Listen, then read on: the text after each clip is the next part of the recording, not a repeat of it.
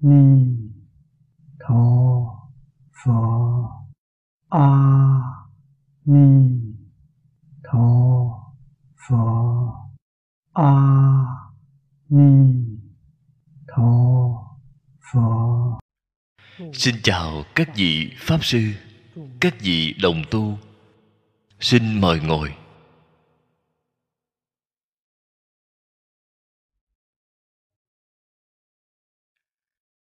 Mời xem tu hoa nghiêm áo chỉ vọng tận hoàng nguyên quán. Kinh văn tờ thứ 14 tờ thứ 14 hàng thứ sáu.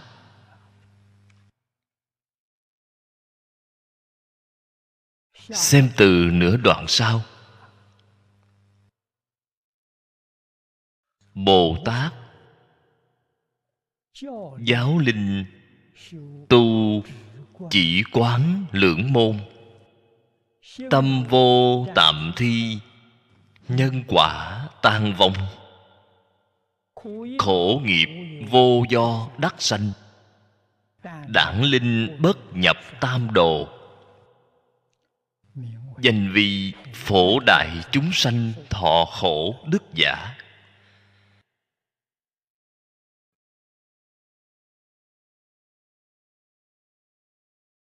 Đại sư, vì chúng ta chỉ ra, bồ tát không phải người thông thường. Bồ tát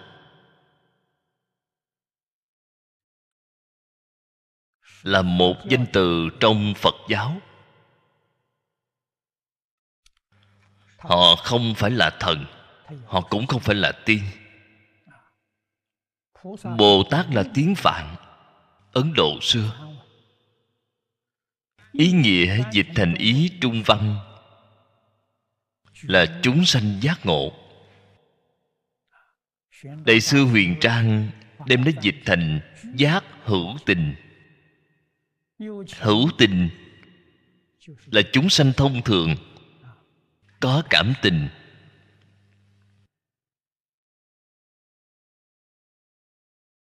không giống như thánh nhân. Thánh nhân cảm tình đã biến thành trí huệ. Đó là thánh nhân. Cho nên thánh nhân dùng trí huệ, không dùng cảm tình. Người giác ngộ, người mê hoặc, họ dùng cảm tình, không biết dùng trí huệ. Chúng ta có thể có cách nói như vậy trí huệ cái thứ này. Khi giác ngộ rồi thì gọi là trí huệ mê rồi thì gọi là cảm tình. Trí huệ cùng cảm tình là một sự việc mê ngộ hai bên. Ở trong kinh hoa nghiêm phật nói với chúng ta tất cả chúng sanh đều có trí huệ đức tướng như lai. Trí huệ viên mãn trí huệ vô lượng trí huệ sau khi mê rồi thì liền biến thành cảm tình. Cái cảm tình này cũng là vô lượng, cũng là không có bờ mé. Trong cảm tình liền sanh chấp trước, vậy thì phiền phức nhiều, tác dụng phụ quá nhiều, khổ không nói ra lời.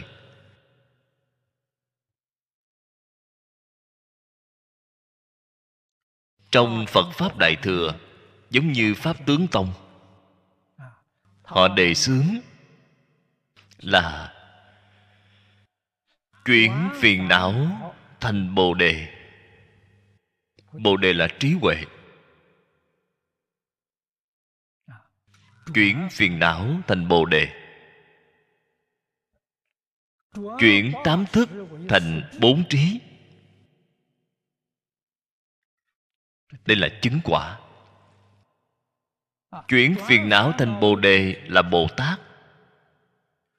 Chuyển tám thức thành bốn trí là phật.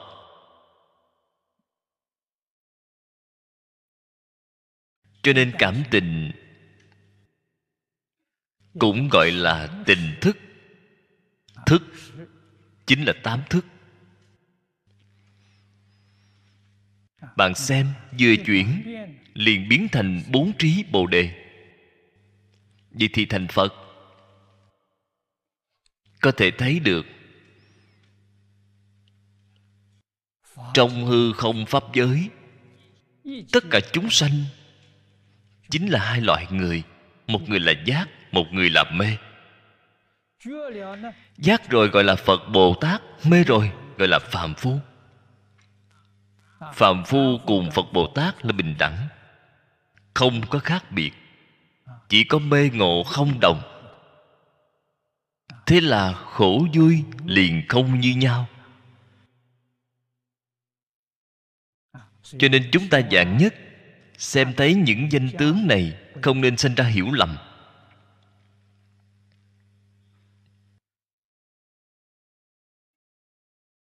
Chúng sanh của mười pháp giới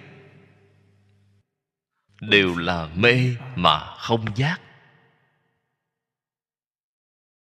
Trong mười pháp giới, có bốn thánh, sáu phạm sáu phạm là toàn mê.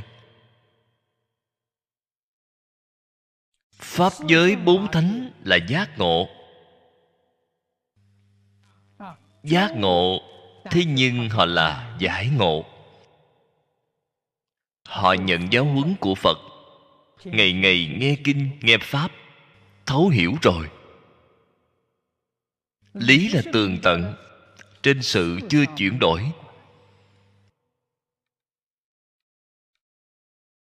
Trong đại thừa giáo thường nói, lý khả đốn ngộ. Nghe được tường tận, thật tường tận. Sự tu tiệm trừ, mới được quá lâu, mới được quá sâu. Không phải nhất thời liền có thể chuyển đổi lại đó là quá khó quá khó. Trên sự là từ từ chuyển. Dần dần hướng lên trên cao. Cho nên, bồ tát có 51 giai đoạn. Đây chính là trên sự phải từ từ mà trừ. Phải hiểu được phương pháp trừ. Bồ tát ở ngay chỗ này liền dạy. Giáo linh tu chỉ quán lưỡng môn. Giáo hóa tất cả chúng sanh. Giáo học.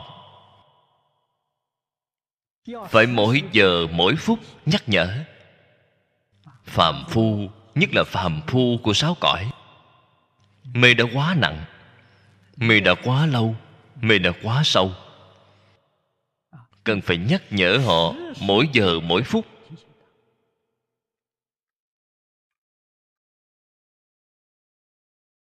Cái phương pháp này rất quan trọng. Không nhắc nhở, họ lại rất dễ dàng phạm lại lỗi lầm.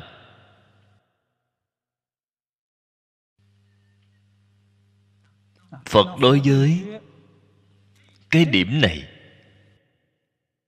Ngài đích thực có phương pháp rất khéo léo. Chúng ta gọi là phương tiện khéo léo.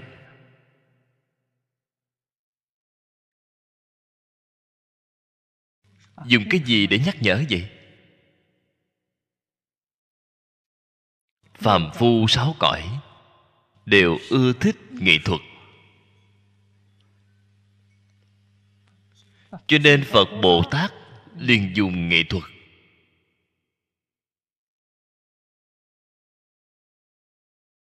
Mỹ thuật. Hội họa. Điêu khắc. Con người này ưa thích âm nhạc khiêu vũ. Phạm phu. Cái ưa thích từ xưa đến nay vào thời xưa tuy là chưa có văn tự, chưa phát minh văn tự, có ca vũ hay không? Có.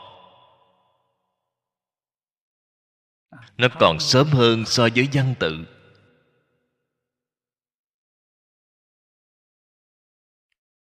Cho nên trong phật pháp, liền dùng được. Chúng ta thấy một đạo tràng. Bạn xem thấy nơi sinh hoạt đại điện nhà ăn. Bên trong cúng dường tượng phật, tượng bồ tát, tượng la hán, tượng trời người điêu khắc được rất tinh mỹ. Tác phẩm nghệ thuật cao cấp để làm gì? Nhắc nhở bạn không nên xem thành thần tiên để bái lại vậy thì biến thành mê tín rồi. Nhắc nhở bạn. Biểu pháp phổ thông thông thường nhất. Chúng ta cúng một vị phật, hai vị bồ tát. Vậy là đơn giản nhất.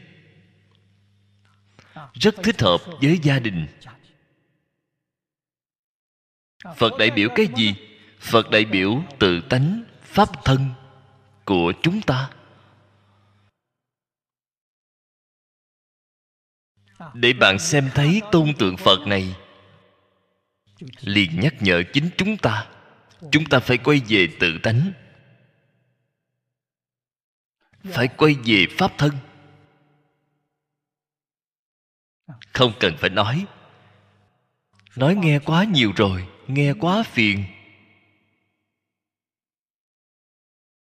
Âm thanh của tiếng chuông.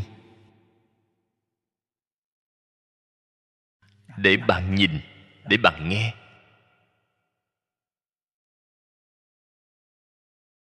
Đây chính là nhắc nhở chính mình. Phật đại biểu bản thể.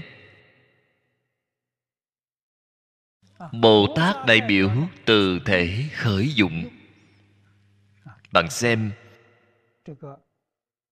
Trong hoàng nguyên quán nói, nó tổng cộng là có sáu đoạn. Sáu đoạn lớn, cái đoạn lớn thứ nhất. Chính là nói tự tánh thanh tịnh, viên minh thể. Đây là phật đại biểu. Phật tượng đại biểu. Đây là bản thể. Tất cả pháp đều là từ trong bản thể biến hiện ra. Thể vĩnh hằng bất biến, năng sanh dạng pháp. Hai vị bồ tát đại biểu cái gì? Khởi hai dụng. Dùng quá nhiều rồi, vô lượng vô biên. Thế nhưng, đem nó quy nạp lại không ngoài hai loại lớn. Một cái là lý, một cái là sự. Chính hai loại lớn này chúng ta cúng tây phương tam thánh. Bồ tát đại thế chí, đại biểu lý. Bồ tát quan âm, đại biểu sự. Trên sự đại từ đại bi, cứu khổ cứu nạn. Có lý, có sự. Lý sự không thể rời khỏi. Lý là trí huệ bát nhã. Nếu như trong từ bi không có trí huệ từ bi liền có tác dụng phụ. Bạn xem thấy trong nhà phật thường nói, từ bi vi bổn, phương tiện vi môn. Đây là thật, không phải là giả. Thế nhưng đại đức xưa lại nói, từ bi đa họa hại, phương tiện xuất hạ lưu. Vì sao vậy? Nếu như từ bi, phương tiện không có trí huệ, không có lý trí hậu di chứng liền xuất hiện. Hậu di chứng là quả hại, hạ lưu.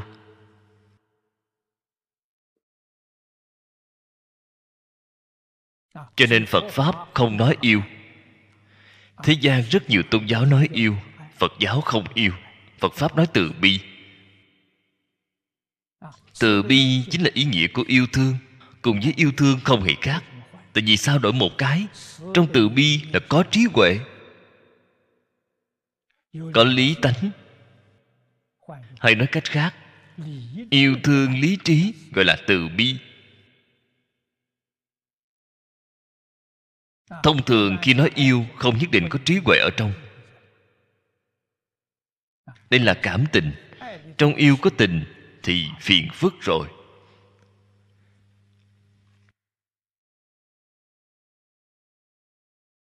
Cho nên trong kinh phật rất ít thấy chữ yêu. Từ bi dùng được rất nhiều. Vì này chúng ta nhất định phải tường tận.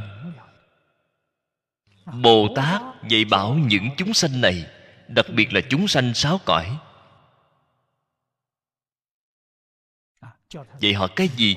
Chỉ quán hai môn. Chỉ là buông xả quán là nhìn thấu.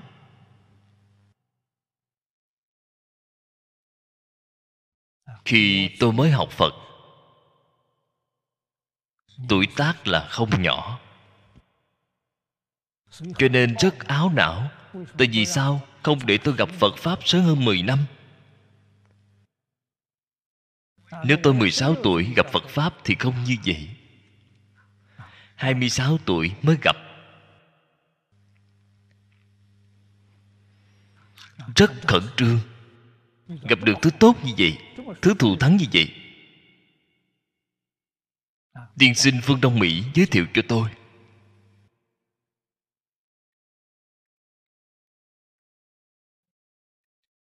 Tôi lần đầu gặp được người xuất gia là đại sư chương gia. Câu đầu tiên thịnh giáo với ngài.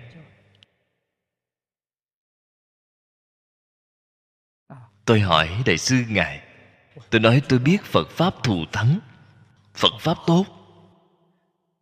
Có phương pháp gì để tôi có thể rất nhanh liền khế nhập hay không?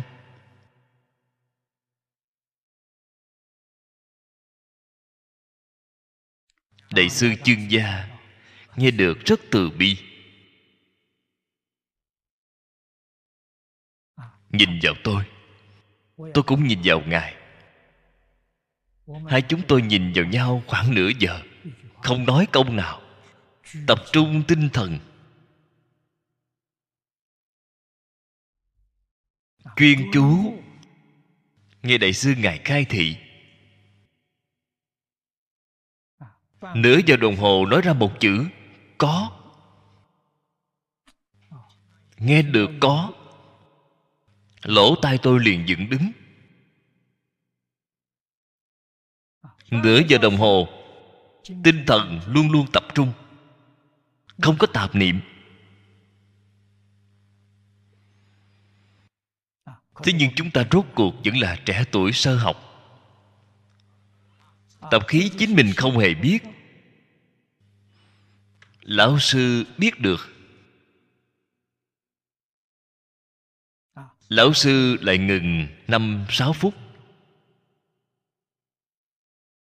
Nói với tôi sáu chữ. Nhìn được thấu, buông xuống được. Ngữ khí ngài nói rất chậm.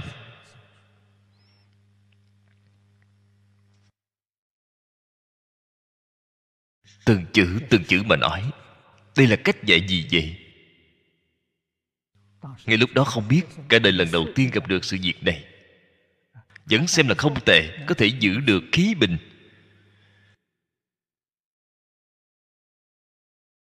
Mười mấy, hai mươi năm sau, mới bỗng nhiên hiểu ra. Vào thời xưa, lão sư đối với học trò chính là như vậy muốn xem bằng cái gì, muốn thấy tâm của bạn định lại. Mới có thể nói với bạn, tâm khí bao trao thì không nói cho bạn nghe. Vì sao vậy? Nói rồi không ích gì. Gió thổi qua tai. Bên đây nghe rồi, bên kia liền quên mất. Vậy chẳng phải là nói lời thừa hay sao?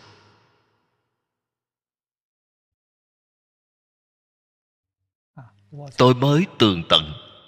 Lúc đó, lão sư để cho cả thảy tâm tình của tôi định lại. Nửa giờ đồng hồ, tinh thần ý chí tập trung.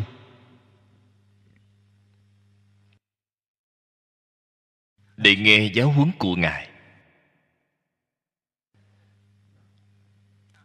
Sau khi chúng ta nghe rồi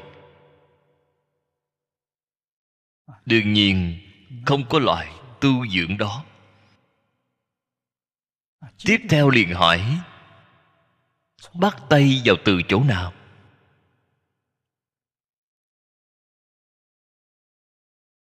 Lão sư dạy tôi từ bố thí.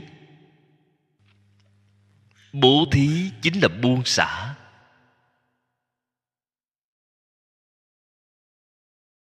Tôi nghe rồi nửa hiểu, nửa không hiểu.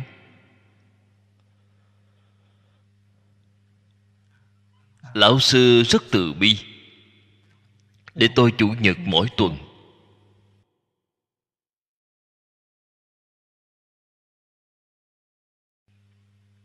Gặp mặt ngài một lần. Ngài sẽ dạy cho tôi thời gian từ một giờ đến hai giờ đồng hồ.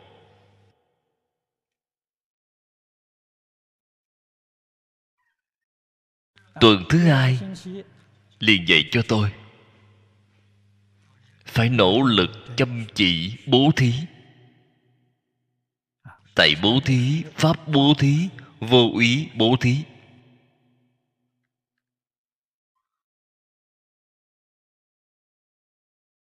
Tôi nói với lão sư, vào lúc đó, tôi là nhân viên công vụ, chức vụ rất thấp. Đại ngộ rất thấp. Chân thật là miễn cưỡng.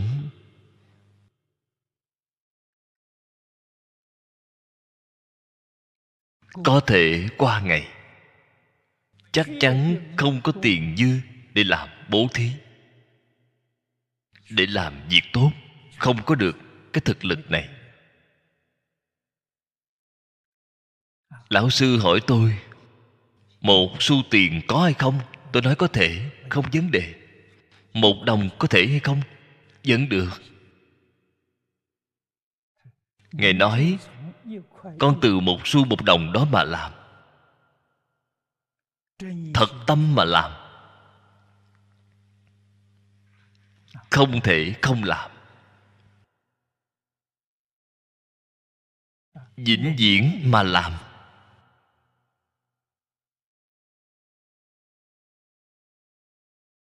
Sau khi học phật, tôi mới hiểu khi còn trẻ đã tạo ra rất nhiều tội nghiệp. Tội nghiệp nặng nhất là sát nghiệp. Khoảng thời gian đó, chân thật là vô tri. Cha tôi là quân nhân ưa thích săn bắn. Sáng sớm mỗi ngày, trời vẫn còn chưa sáng, cha tôi liền gọi chúng tôi dậy, cùng đi săn bắn với ông. Tôi đi săn ba năm. Giết không ít chúng sanh. Sau khi hiểu rõ rồi nhưng đầu tiên, tôi liền ăn chay, trường chay. Không kết quán thù với chúng sanh nữa việc làm thứ hai, phải phóng sanh. Trong chùa miếu thường hay có người góp tiền để phóng sanh. Chúng ta có năm xu một đồng đều được.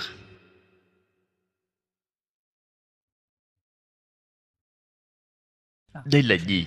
Biết được chính mình nghiệp chướng sâu nặng, tiêu nghiệp chướng. Làm được rất tích cực.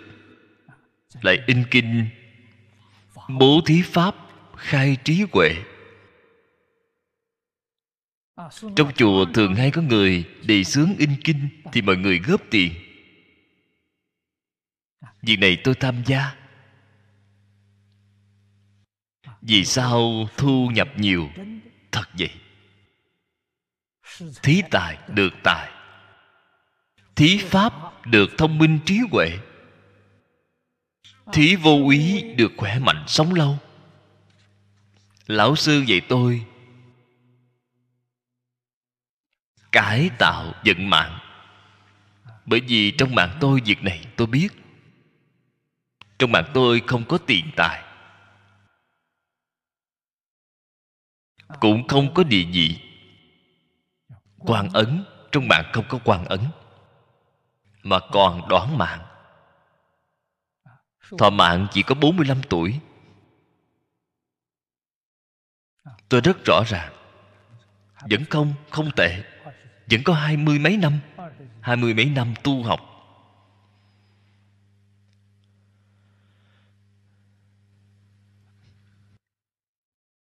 Y theo lời của lão sư dạy, một trăm phần trăm.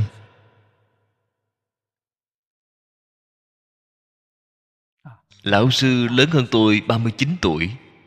Hàng ông nội rồi. Rất từ bi.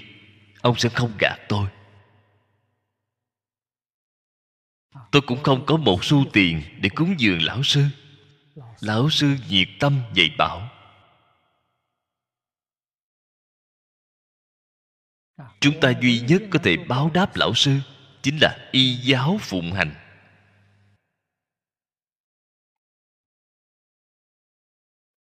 Cho nên, cần phải có phương tiện khéo léo. Mỗi giờ, mỗi phút nhắc nhở chính mình. Cúng quan âm bồ tát là ý nghĩa gì? Ngày ngày ngày nhắc nhở bạn phải từ bi đối người. Chính là ý này. Cúng dường đại thế chí bồ tát là ý nghĩa gì? Bạn phải lý trí, không nên dùng cảm tình. Đây là chân thật cúng dường. Phật bồ tát có lợi ích chân thật đối với bạn. Bạn cúng phật. Tuy là một hình tượng bằng một phần cung kính được một phần lợi ích. Bằng mười phần cung kính được mười phần lợi ích. Cái đạo lý này rất sâu.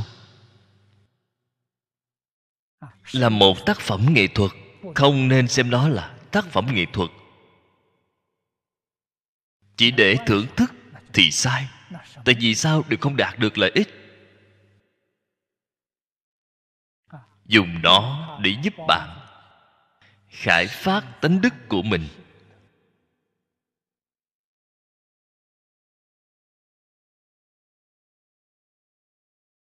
Cúng cụ trong nhà phật đều có ý nghĩa biểu pháp sâu sắc. Cúng hoa trước phật. Hoa không phải để bạn xem. Hoa đại biểu cái gì? Đại biểu nhân quả. Thực vật trước khai hoa, sau kết quả. Hoa nở được đẹp, nhân tu được tốt. Bạn phải tạo nhân tốt. Vì sao bạn mới có được kết quả tốt? Biểu thị cái ý này không phải cúng để phật xem, nhắc nhở chính mình. Cúng cụ quan trọng nhất là một ly nước. Một ly nước này là cái gì? Ly nước này là tâm của chính mình.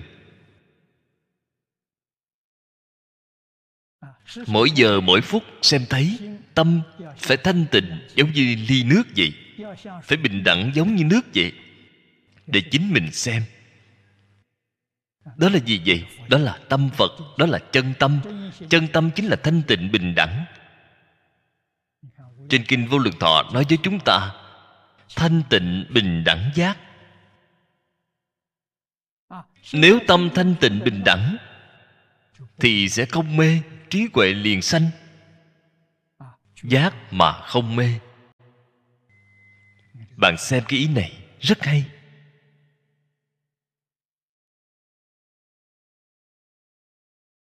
Cúng đèn. Đèn đại biểu ánh sáng. Đem từ bi trí huệ của chính mình.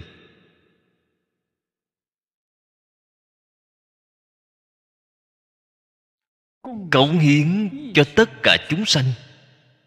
Giống như đèn phát ánh sáng vậy. Đèn phát sáng không chiếu chính mình, chiếu người khác. Đặc biệt vào thời xưa dùng đèn dầu. Dùng đèn sáp. Ý nghĩa biểu pháp rất rõ ràng. Đốt cháy chính mình, chiếu soi người khác. Đây là thay chúng sanh khổ. Để tất cả chúng sanh lìa khổ được vui, đây chính là phóng quang. Việc này làm gì là mê tín? Bạn nói xem loại giáo dục này tốt cỡ nào. Tự diện của chúng ta bạn bước vào xem, là một cung điện nghệ thuật. Hoàn toàn dùng nghệ thuật để biểu pháp, để nhắc nhở bạn. Nếu bạn chân thật hiểu được, bạn vào trong điện đường tự diện đi qua một vòng bạn liền giác ngộ.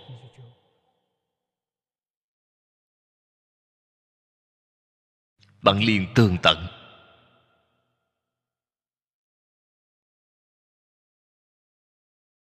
Chỉ. Chỉ là cái gì? Phía sau nêu ra năm loại.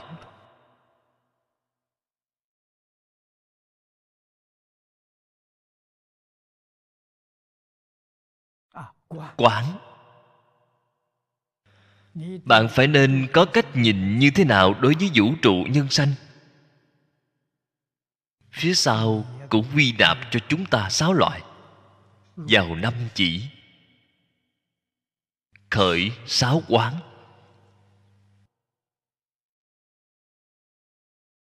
Đây chính là cảnh giới của hoa nghiêm. Cảnh giới của tỳ lô giá na phật.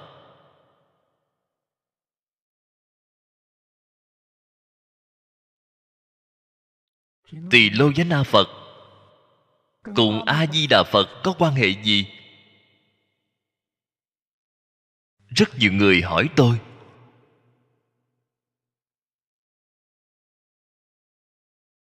Năm xưa, tôi ở singapore. Có đồng tu hỏi tôi cái vấn đề này. Tôi liền dùng một thí dụ nêu lên cái thí dụ này đối với họ thế giới hoa tạng chính là singapore. Singapore là quốc gia thành thị. Thế giới cực lạc là con đường ô chát. Con đường phồn hoa nhất singapore.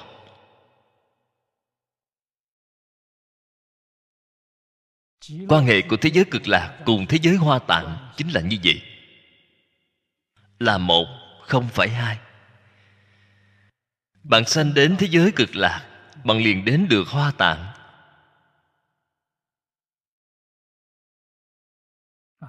Thế nhưng, dùng phương pháp niệm phật này của tịnh tông,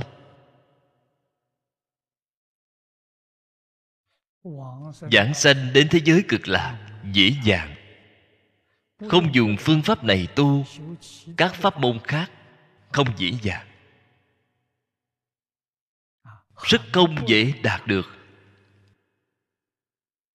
Cho nên tình tông cái pháp môn này là một con đường rất thuận tiện, rất phương tiện để vào thế giới hoa tạng. Không dễ dàng gặp được. Gặp được rồi, phải trân trọng. Vậy thì chỉ quán hai chữ này ở trên người niệm phật, rất quan trọng. Chỉ là cái gì? Vạn duyên buông xả. Quán là cái gì? Câu danh hiệu sáu chữ này rõ ràng tường tận, thấu suốt phân minh.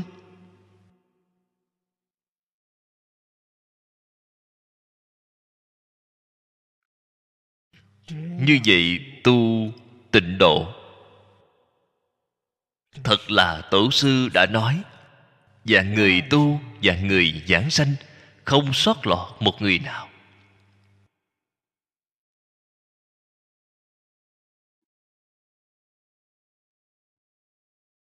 Tâm vô tạm thi.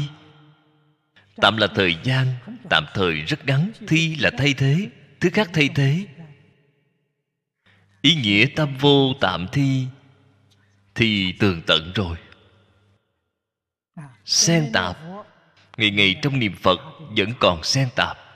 Lấy tạp niệm cái tạp niệm nó xen tạp vào gọi là tạm thai tuy là thời gian ngắn thế nhưng nó phá hỏng đi công phu của bạn. Không thuần. Cho nên niệm phật cái pháp môn này đại thế chí bồ tát dạy cho chúng ta. Gom nhiếp sáu căn, tịnh niệm liên tục.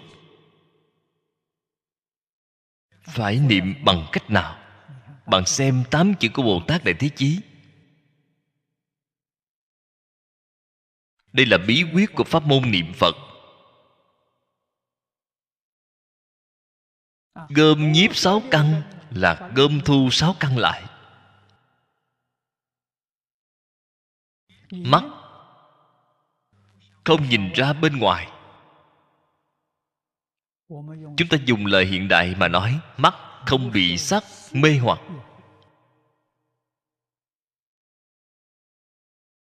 Tai không bị âm thanh mê hoặc.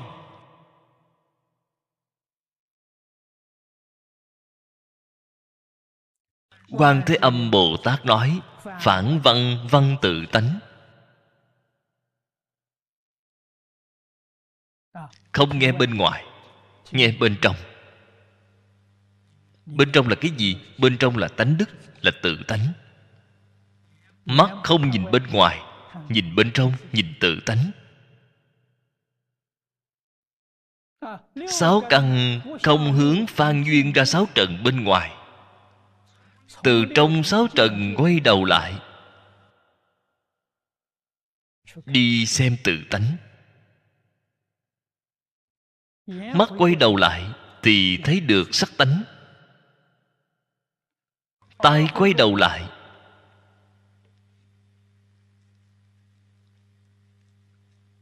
Thì có thể nghe được tánh nghe.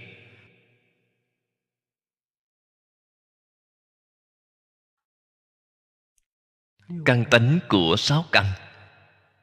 Vừa quay đầu thì thấy tánh. Nên gọi là quay đầu là bờ.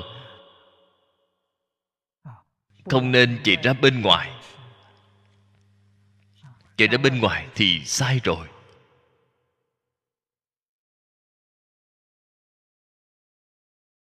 Mắt bị sắc, lôi kéo. Tai bị âm thanh dẫn dụ lưỡi bị dị mê hoặc. Bạn ở trong sáu trần, trong sắc thanh hương vị xuất pháp, khởi phân biệt, khởi chấp trước. Đây là tạo nghiệp. Nghiệp gì vậy? Nghiệp sáu cõi luân hồi.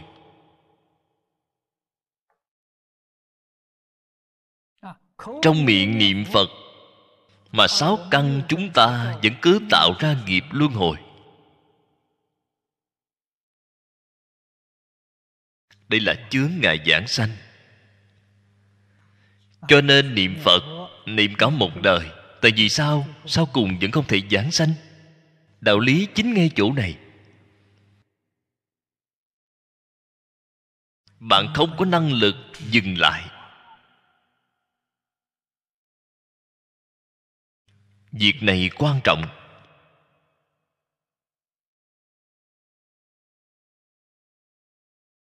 Thông thường, đều có sự lý hai mặt. Có sự có lý.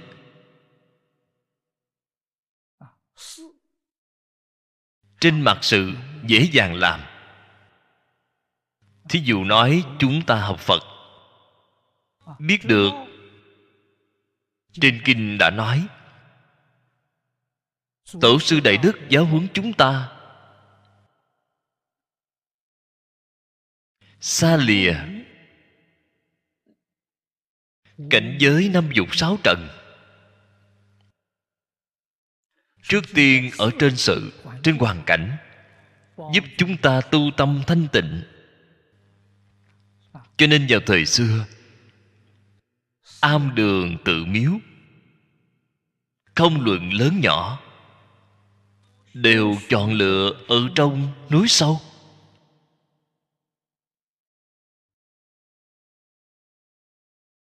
Không có dấu chân người.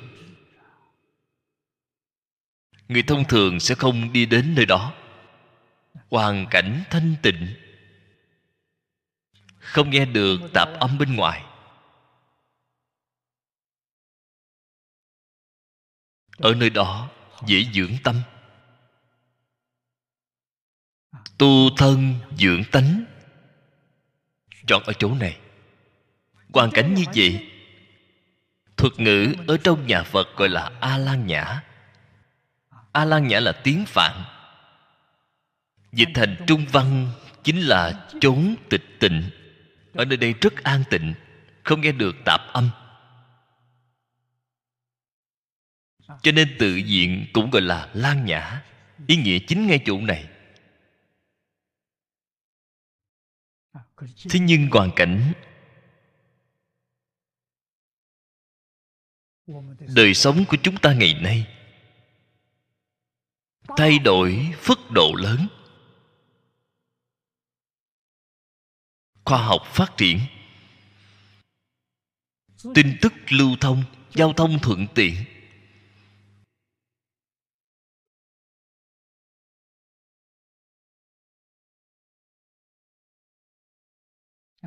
trong núi sâu, cũng đều có truyền hình, có internet.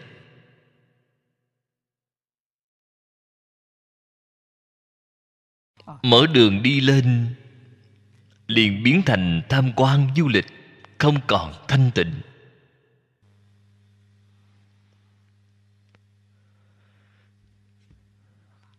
Hiện tại tại vì sao phật giáo suy đến mức này?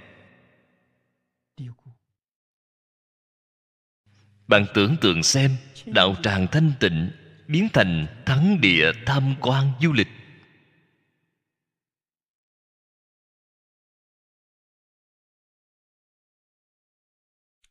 Ở ngày trước, không nhiễm một trần. Hiện tại, năm dục sáu trần đều hội tập vào một chỗ, ở một điểm này.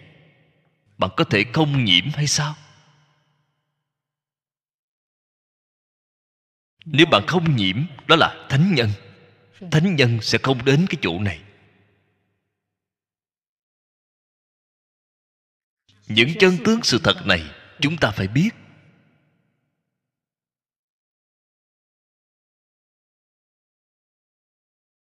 Cho nên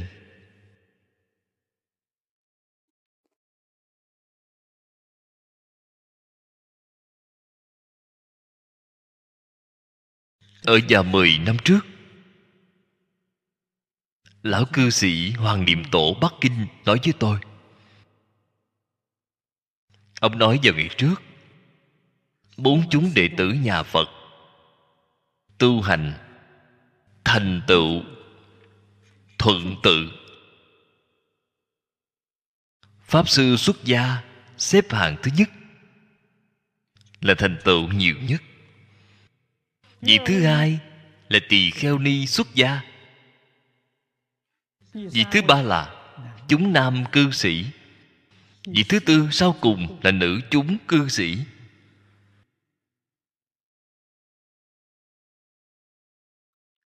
Ông nói hiện tại thay đổi rồi, nhà phật cũng đổi.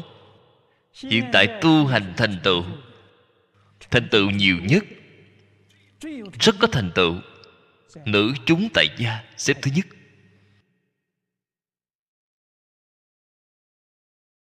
Vị thứ hai là nam chúng tại gia.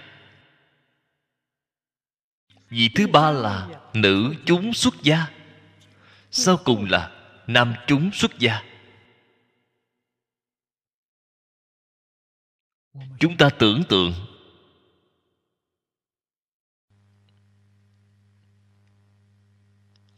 lời của hoàng niệm tổ nó có đạo lý hay không? Rất có đạo lý. Hiện tại sự thật bày ngay trước mắt, đích thực như vậy rồi. Thật là điên đảo rồi.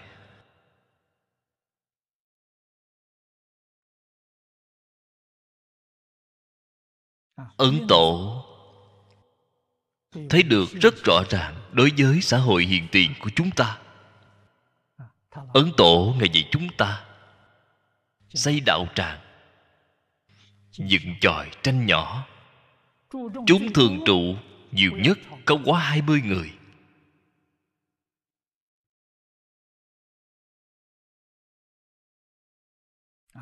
Vẫn là cần phải chọn lựa nơi tịch tịnh, không nên chọn lấy nơi cảnh điểm tham quan du lịch. Ngày trước, những tòng lâm tự diện này không thích hợp tu hành. Cái này chúng ta rất thấu hiểu, rất tường tận. Cho nên tôi vào năm 80 tôi nhớ được. Tôi lần đầu đến Bắc Kinh thăm viếng, gặp được triệu phát lão lão đồng hương. Chúng tôi nói chuyện với nhau rất phấn khởi. Lần đó đồng tu hồng kông cùng đi với tôi hơn hai người. Phát lão chiêu đãi thanh tịnh. Ở trong nhà ăn của hội phật giáo, đặt đến bốn bàn tiếp đãi chúng tôi.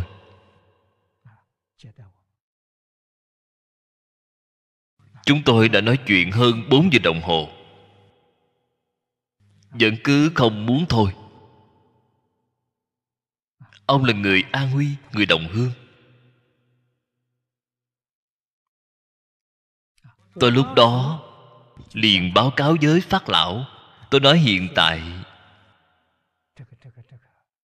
phật giáo phải cùng thời mà tiến. Ngày trước, những tòng lâm tự viện này đều có lịch sử một ngàn năm. Nó là cổ tích, là cảnh điểm tham quan du lịch không thích hợp tu hành. Tôi liền kiến nghị phải nên giao cho cục tham quan quốc gia đều làm thành cảnh điểm tham quan. Đạo tràng của phật giáo trùng kiến lại. Hiện tại giao thông thuận tiện, tin tức phát triển không nên xây rất nhiều. Vào lúc đó tôi kiến nghị với lão phát, mỗi một tông phái xây một cái. Chọn lựa ở một nơi khác.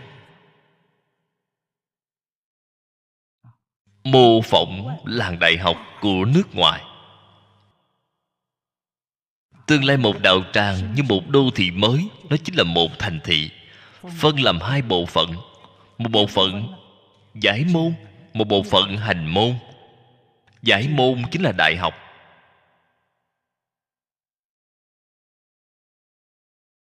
Chọn lấy kiến nghị của lão cư sĩ hạ liên cư.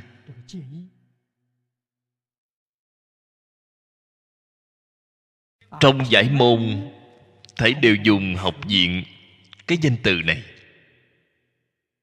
Thí dụ tịnh độ tông chúng ta. Tịnh tông học viện. Hoa nghiêm tông, hoa nghiêm học viện. Thiên thai học viện. Như vậy tốt, chính là đại học. Ngoài ra tu hành một bộ phận gọi là học hội. Tịnh tông học hội. Tu hành, đạo tràng tu hành. Chính là niệm phật đường, liên xã học viện là trường học. Bồi dưỡng nhân tài. Hoằng pháp đối ngoại. Hiện tại Hoằng pháp đối ngoại Có thể không cần xây đạo tràng. Dùng đường truyền, Dùng truyền hình vệ tinh. Hướng đến toàn thế giới mà phát chiếu.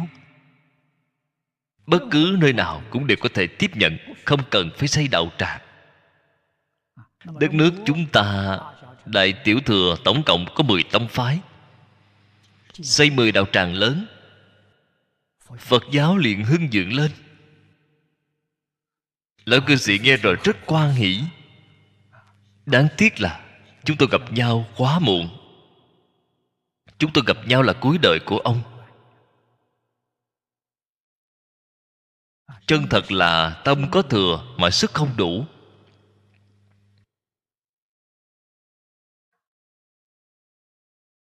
Nếu như tôi 10 năm trước gặp được ông, thật khởi được tác dụng.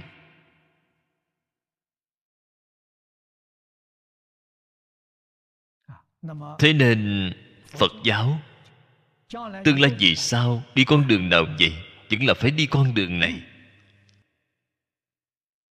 tất cả những đạo tràng danh lam thắng cảnh đều phải nên làm cái gì? Cơ hội giáo dục. Giáo dục xã hội. Cái ảnh hưởng đó quá lớn. Người đến tham quan, bạn có thể đơn giản giới thiệu một lát, chính là đem ý nghĩa cúng tượng phật giới thiệu. Đó là gì vậy? Lên lớp dạy học họ liền hiểu rõ. Phật giáo không mê tín. Là vì bạn đạo lý làm người. Là chân thật dạy bạn.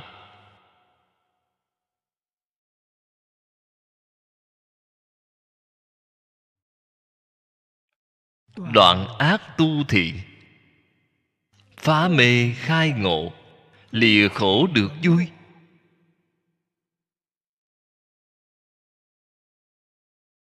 Cho nên tham quan du lịch, những hướng dẫn viên này phải trải qua huấn luyện. Họ thật phải có kinh nghiệm, hiểu được những nghệ thuật của nhà phật. Trong nhà phật, loại trí huệ này, giáo học khéo léo. Khách tham quan giống như nộp học phí họ vào cửa đều mua vé vào cửa là đã nộp phí. Họ phải chân thật học được thứ gì? Cái học phí này của họ xứng đáng. Những người này sau khi học rồi, họ trở về nơi của họ. Họ lại sẽ tuyên truyền cho người khác. Đây là khẳng định.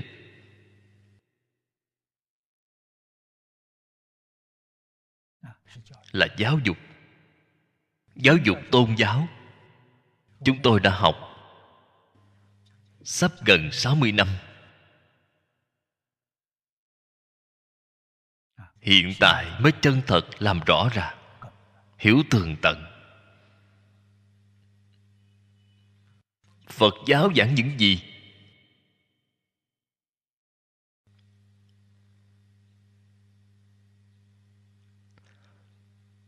Có thể nói nó có hai loại.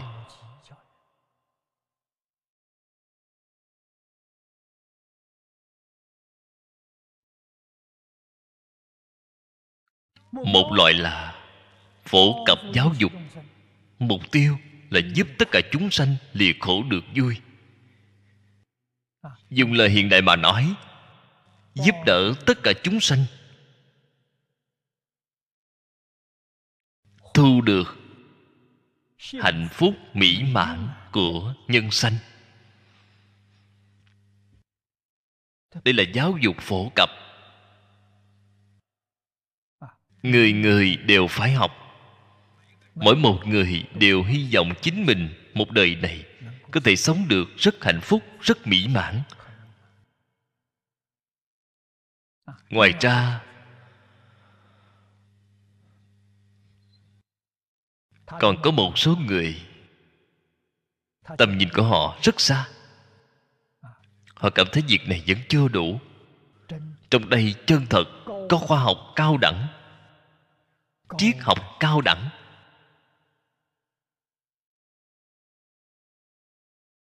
Tại vì sao gọi là cao đẳng? Trong triết học, hiện tại, không giải quyết được vấn đề trong khoa học không giải quyết được vấn đề. Trên phật kinh đều có.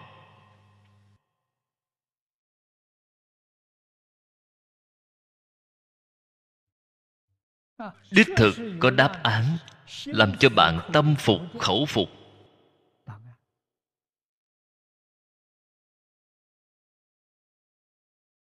Nếu như bạn tiếp xúc, nếu như bạn học tập, bạn không thể không bội phục.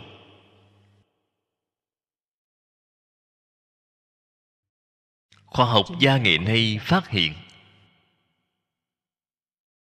Thích ca mâu ni phật đã nói vào ba ngàn năm trước.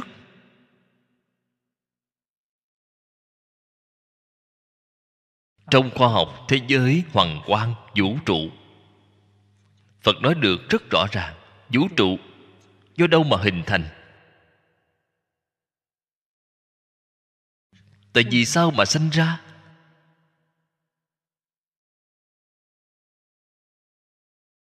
Sau khi sanh ra, thì lại diễn biến ra sao? Làm thế nào gọi nó hồi quy?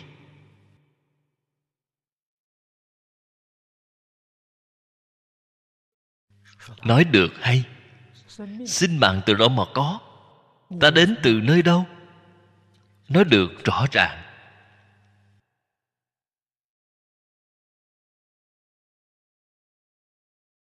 Phật pháp không dùng suy đoán, không dùng nghiên cứu.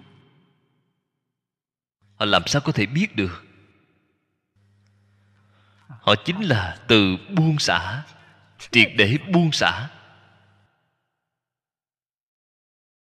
Vọng tưởng phân biệt chấp trước phải đều buông xả, quay về tự tánh. Quay về tự tánh là bạn chính mình thấy được. Chính mắt thấy được.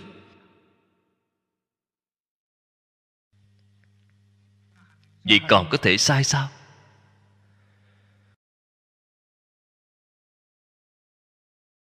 Hiện tại cái thế gian này, mọi người đều biết số học là mẹ của khoa học. Phật không dùng số học. Số học có khi tính toán, có sai lệch. Trong thiền định không có sai lệch. Tuyệt diệu.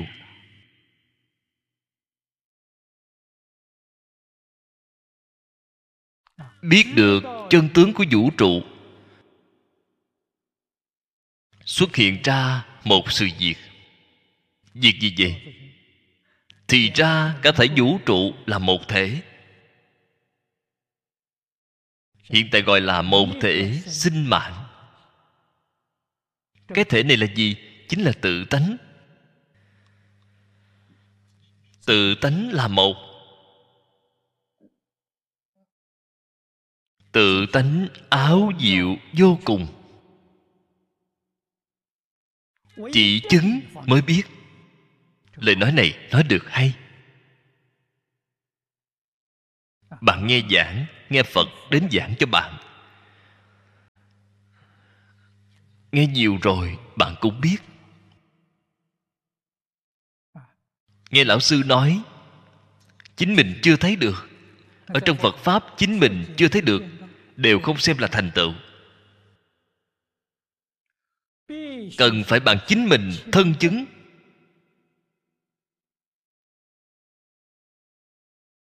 Học vị của nhà phật bạn mới có thể lấy được. Học vị của nhà phật, học vị cao nhất là phật đà. Học vị thứ hai là bồ tát. Học vị thứ ba là a la hán những danh từ này là tên gọi học vị trong giáo dục nhà phật phải có tư cách thế nào mới có thể lấy được?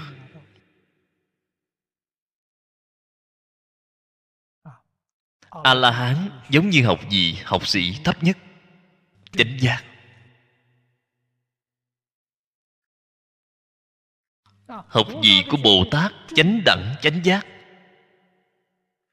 Cao nhất là học gì của phật? Là vô thượng chánh đẳng chánh giác. Có, nó được rất rõ ràng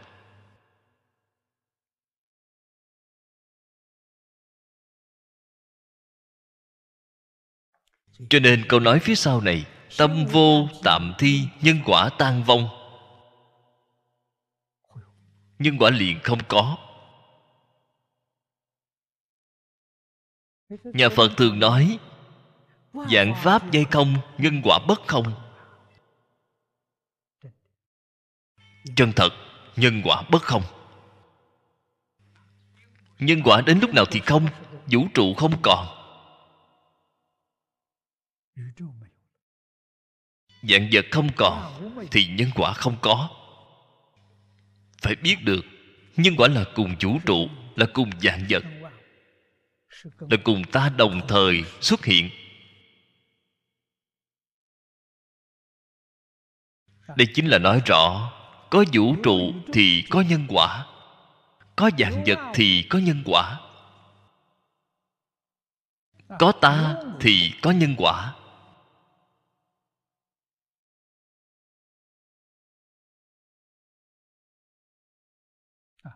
Vũ trụ, dạng vật.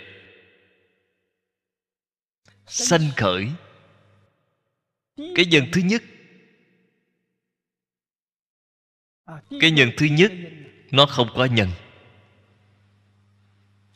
Cho nên nói vọng, nó không phải là thật.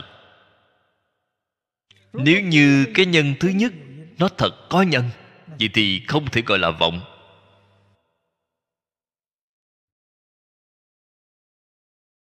Nhà phật nói một niệm bất giác. Cái niệm thứ nhất này, cái niệm thứ nhất bất giác không có nhân. Phật ở trên kinh nói thí dụ, nói được nhiều nhất là mộng huyễn bào ảnh. Chúng ta mỗi người đều có kinh nghiệm nằm mộng. Nằm mộng cái nhân thứ nhất là gì? Không có. Cho nên mộng là giả. Không phải thật. Nếu như có nhân, có quả thì thật.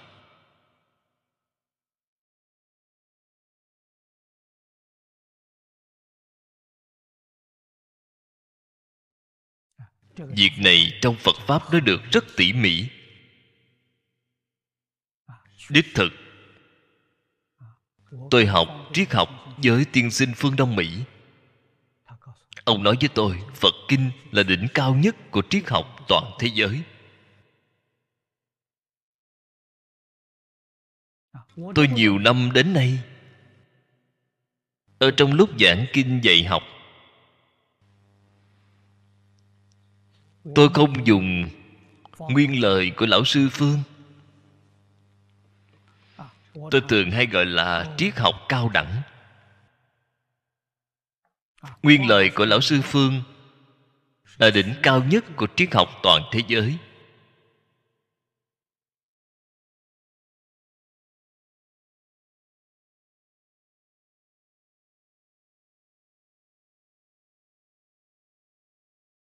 Khởi nguồn của vũ trụ. Phật pháp nói khởi tâm đồng niệm, phân biệt chấp trước. Khởi tâm chính là tâm vừa động. Vừa máy động thì vũ trụ liền xuất hiện. Nhân thời đốn hiện đồng niệm. Ta liền xuất hiện. Dạng vật liền xuất hiện. Năng sanh dạng pháp.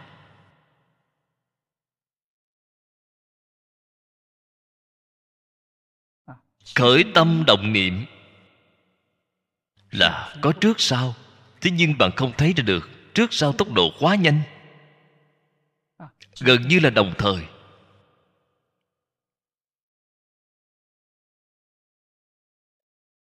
Cái cảnh giới này là cảnh giới gì?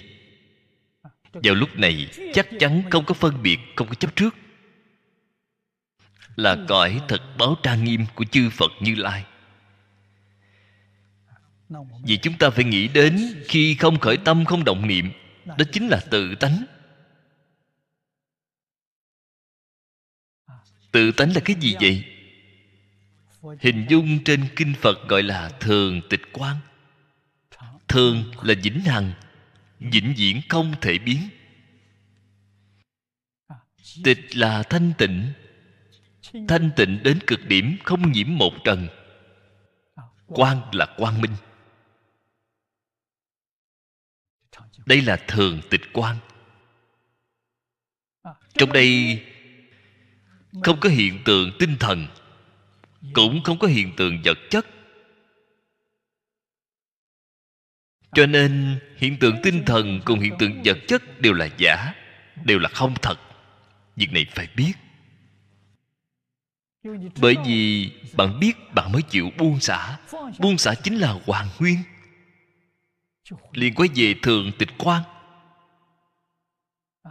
quay về thường tịch quan liền hòa vào thường tịch quan giống giọt nước hòa vào biển cả vậy. Cùng cả thảy đại hải hòa thành một thể.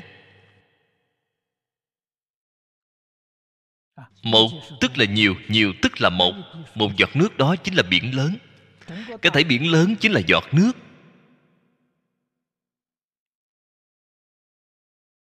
Đây là chân tướng sự thật. Thế nhưng, nếu như ở trong cõi thật báo. Khởi lên phân biệt. Phân biệt đều là chấn động. Khởi tâm động niệm là chấn động rất vi tế. Trong thường tịch quan không có chấn động. Đại sư huệ năng khi minh tâm kiến tánh nói, nào ngờ tự tánh vốn không dao động, không có chấn động.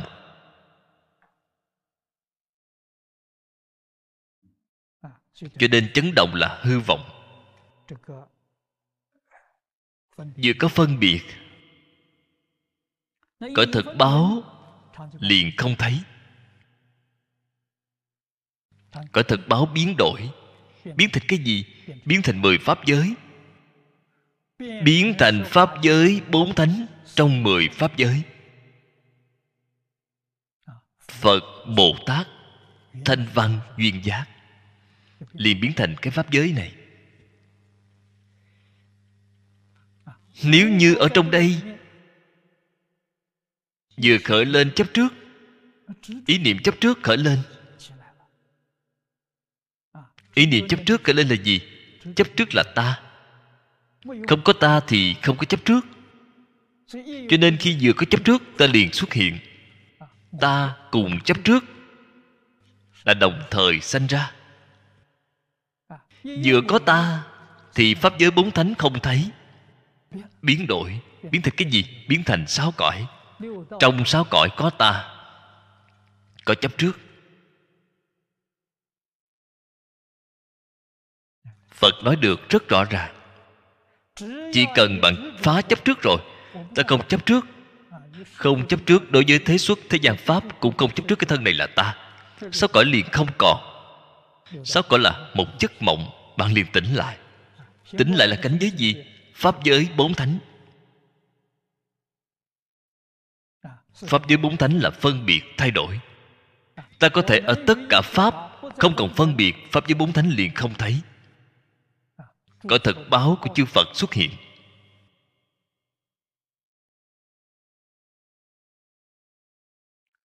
Thấy đều là nhất thời đốn hiện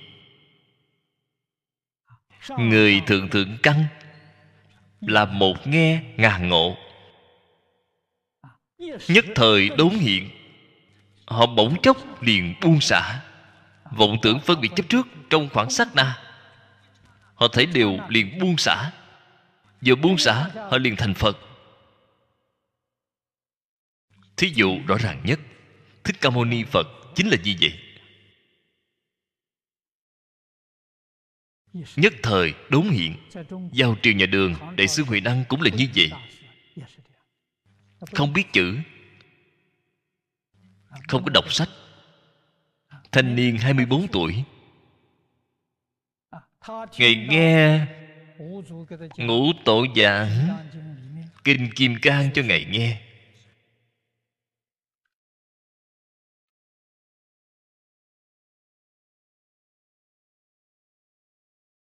Ương vô sở trụ nhi sanh kỳ tâm ngày bỗng chốc buông xả, Liền kiến tánh. Liền hòa vào thường tịch quan Cho nên y bác của ngũ tổ liền truyền cho ngài, cái dự ngộ này là thật, không phải giả. Vì sao vậy? Thế xuất thế gian, tất cả pháp, bất cứ nghi nan tạp chứng gì, bạn đi hỏi ngài. Ngài đều giải đáp cho bạn. Thích Ca Mâu Ni Phật 49 năm đã nói Tất cả kinh. Phạm phu chúng ta xem Xem không hiểu. Bạn đọc cho Ngài nghe. Ngài liền giảng cho bạn nghe. Bạn nghe Ngài giảng giải. Tường tận rồi Chân thật khai ngộ khi vừa khai ngộ, trí huệ hiện tiền, Trí huệ chính là mình vốn có, Tự tánh vốn có, Không phải học được từ bên ngoài. Nếu như bạn nói khoa học kỹ thuật ngày nay, Ngài có hiểu hay không? Thấy đều hiểu, Đã hiểu được. Thích Ca Mâu Ni Phật vào ba ngàn năm trước, Tại vì sao Ngài không phát minh? Tại vì sao Ngài không chế tạo?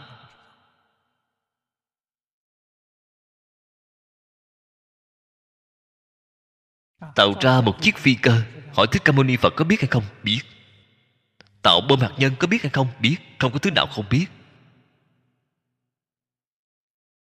Cao đẳng khoa học. Tại vì sao không chế tạo? Nói với bạn, Nếu như lúc đó mà chế tạo ra, Cái địa cầu này sớm đã không còn rồi.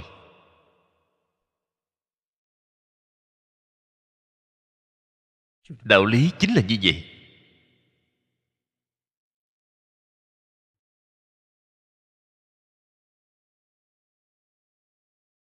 Vào thời xưa không phải không có khoa học kỹ thuật có.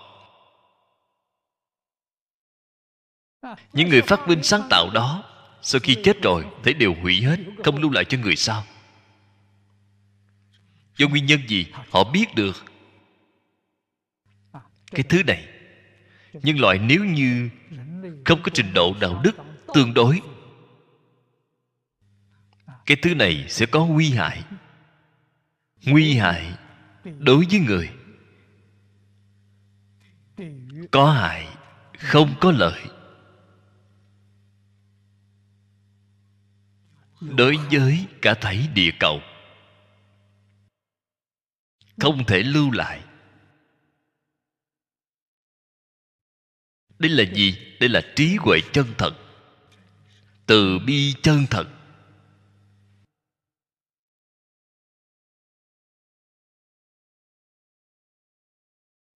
Người thời xưa trải qua ngày tháng thế nào?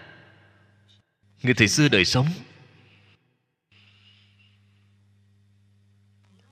Chân thật, hạnh phúc, mỹ mãn. Người hiện tại có hạnh phúc hay không? Vì sao vậy? Bị khoa học kỹ thuật phá hoại rồi. Khoa học kỹ thuật đã hủy diệt đi hạnh phúc mỹ mãn.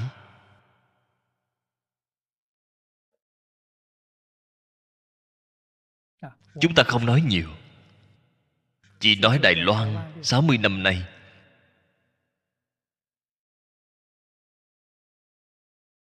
Tôi là 23 tuổi đến Đài Loan. Năm nay 83 tuổi 60 năm. Đài Loan 60 năm trước, Có tình người nồng hậu. Không như nhau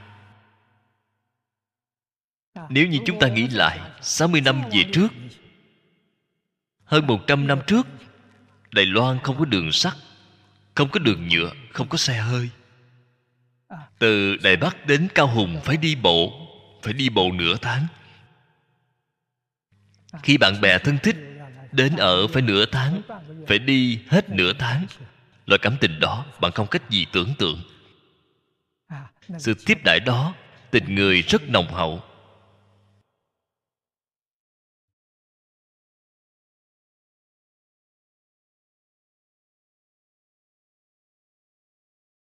cho nên, họ có hạnh phúc mỹ mãn. Hiện tại hạnh phúc mỹ mãn biến thành cái gì? Là bị những giao thông này, giao thông thuận tiện, khoa học kỹ thuật, đem nó hủy diệt mất. Chỉ có danh từ, không có thực tế.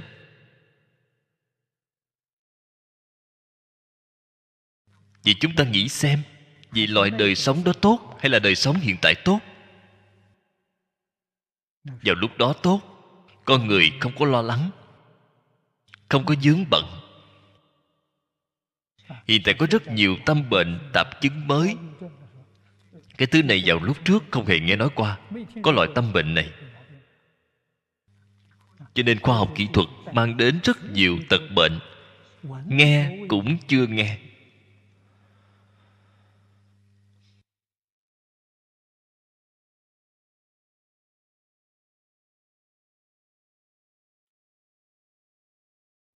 Rốt cuộc, loại phương thức đời sống nào tốt, bạn không hề biết. Chân thật có dịch quá khứ, biết được xã hội quá khứ, mỹ mãn. Xã hội quá khứ, an toàn. Xã hội quá khứ, người với người đều có tính tâm. Người trước sau không hề nghĩ đến người xấu. Không có ý niệm này, người đều là người tốt nhân chi sơ tánh bổn thiện trên thế giới làm gì có người xấu? Bạn nói người nào đó là người xấu?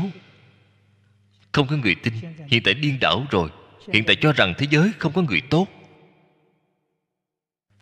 Nếu bạn nói người này tốt, người ta hoài nghi. Bạn nói người nào là người xấu là bình thường. Không chút kỳ lạ. Điên đảo đến 180 độ rồi.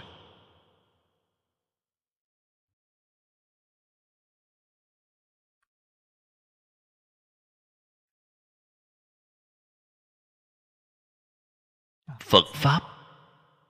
Vì chúng ta quay đầu. Quay đầu là bờ. Quay đầu bạn mới tìm ra chân tướng sự thật.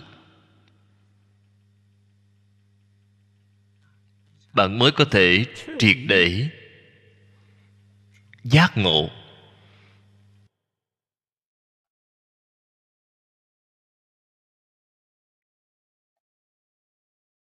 Cho nên nhân quả tan vong này cần phải là thấy đều buông xả khởi tâm động niệm phân biệt chấp trước.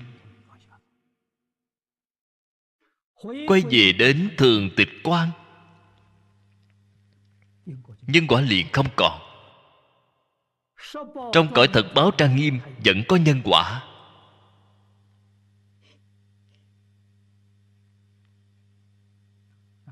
Cho nên đọc câu này phải hiểu.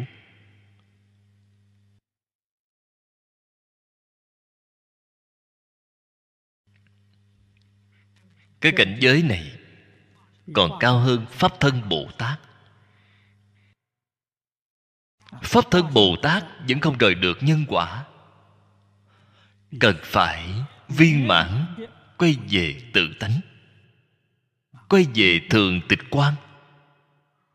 Khổ nghiệp vô do đắc sanh.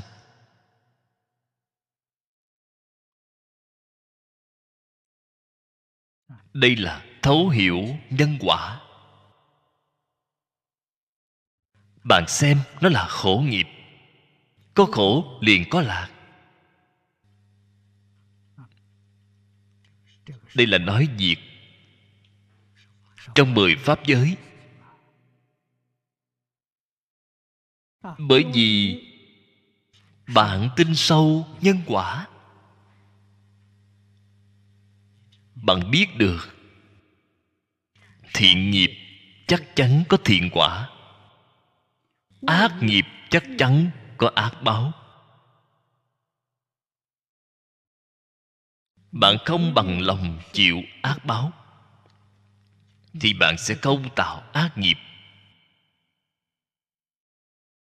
Bạn đối với đạo lý của nhân quả.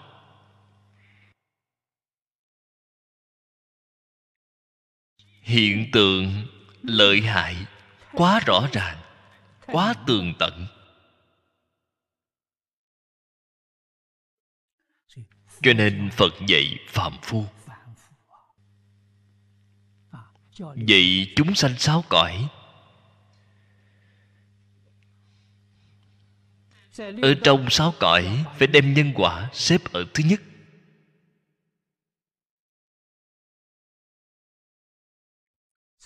Mới chân thật có thể nhận được hiệu quả của giáo học. Ở trong sáu cõi trước tiên, phải giúp đỡ chúng sanh không đọa ba đường ác. Cái này dựa vào giáo dục gì? Chính là dựa vào giáo dục nhân quả. Lấy giáo dục nhân quả làm chủ, lấy luân lý đạo đức làm bổ trợ.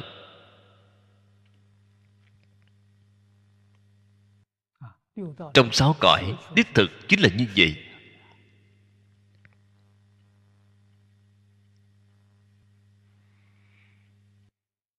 Đến lúc nào mới lấy luân lý đạo đức làm then chốt nhất? Nhân quả có thể không cần nói đến nữa. A la hán trở lên. Trong pháp giới bốn thánh, có thể không cần nói đến nhân quả vì sao vậy? Họ đều chánh giác trở lên. Bạn xem thấy.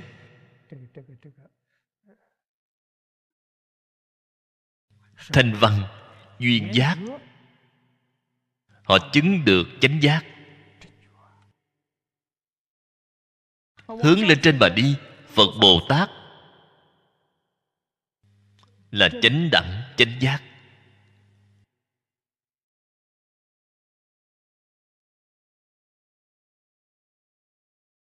Họ có còn tạo ác hay không? Không còn tạo ác. Kiến tư phiền não đoạn rồi, trần sa phiền não đoạn rồi. Cũng giống như chúng ta đi học trong trường học vậy. Tiểu học, giáo trình quan trọng nhất là giáo dục nhân quả. Trung học, đại học cái giáo trình này dạy xong, họ đã được học rất tốt, đã tạo thành thói quen. Cho nên họ phải hướng nâng lên cao. Cái cơ bản này không cần phải dạy. Họ đã học được rất tốt rồi.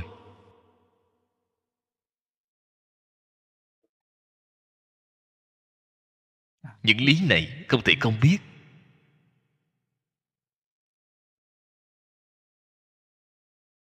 Cái tổng kết phía sau đây, danh vi phổ đại chúng sanh thọ khổ đức.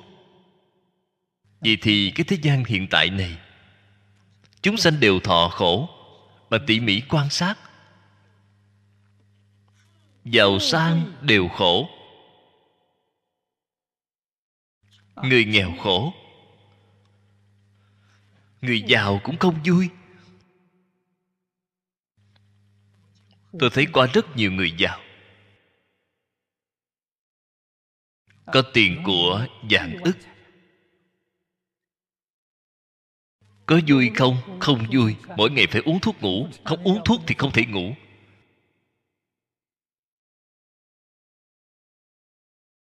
Vẫn cứ sợ được, sợ mất.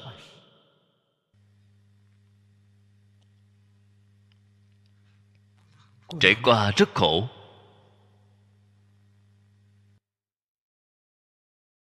Quý nhân, quý là có địa vị. Tôi cũng quen biết rất nhiều. Quốc dương, tổng thống, tổng lý. Người thân phận như vậy tôi cũng quen biết rất nhiều. Có vui không? Không vui.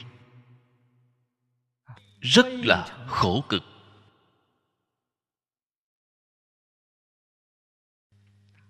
Giờ đây có thể biết không phân nam nữ già trẻ, không phân sang hèn giàu nghèo. Thấy đều khổ không nói ra lời.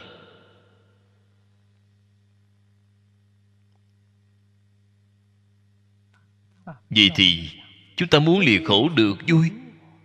Có phải thật hay không vậy? Thật có vui không? Thật có thể lìa khổ không? Thật đấy.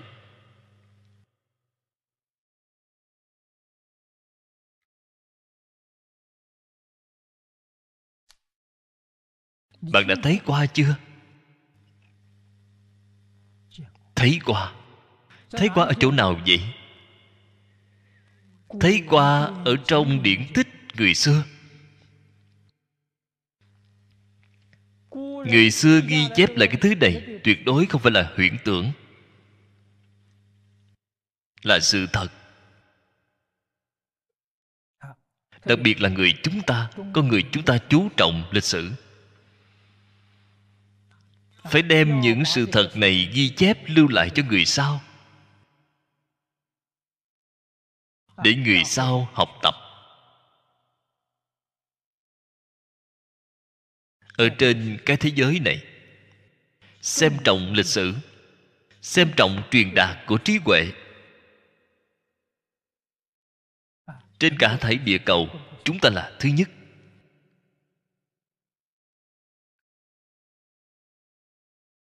Đây là may mắn của chúng ta. Ta không phải nói kiêu ngạo kiêu ngạo không tốt. Chúng ta vô cùng may mắn. Có được lão tổ tông tốt đến như vậy? Phát minh ra cho chúng ta.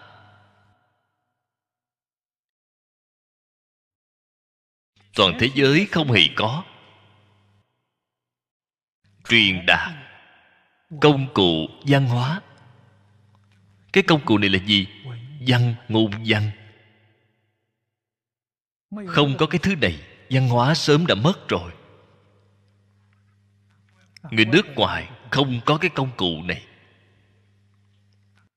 Lão tổ tông biết ngôn ngữ sẽ tùy theo thời đại mà biến đổi. Cho nên đem ngôn ngữ ghi chép lại người mấy trăm năm sau, người sau sẽ không hiểu, không biết được. Bạn đang nói cái gì? Cho nên phát minh ra loại vĩnh viễn bất biến, gọi là văn ngôn văn. Nó không đi cùng với ngôn ngữ. Cho nên đem nó phân ra. Ngôn ngữ là ngôn ngữ, văn ngôn là văn ngôn. Văn ngôn là truyền đạo. Chúng ta hiểu được văn ngôn văn ngày nay xem sách của khổng tử, xem sách của chu công, xem sách của nghiêu thuấn vũ thương. Cũng giống như họ đích thân đang viết cho chúng ta xem vậy. Chúng ta có thể hiểu được ý của họ, có thể tiếp nhận giáo huấn của họ. Không thể hiểu sai ý nghĩa. Đây là chỗ tốt của văn ngôn văn. Toàn thế giới không thể tìm được cái thứ hai. Âu châu giống như văn latin. Ngữ văn cổ xưa ghi chép lại, hiện tại phải nhờ vào chuyên gia khảo cổ, rất ít người hiểu được. Có thật hiểu được hay không là vấn đề. Đây chính là cái gì? Nó ngữ cùng văn là thống nhất. Liền xuất hiện cái lỗi lầm này. Lão tổ tông chúng ta đem ngữ cùng văn phân ra.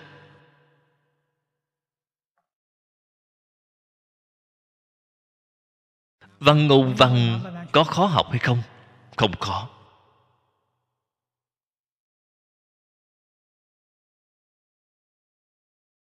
Lúc trước lão sư chúng tôi dạy tôi, con có thể học thuộc 50 thiên cổ văn. Văn ngôn văn.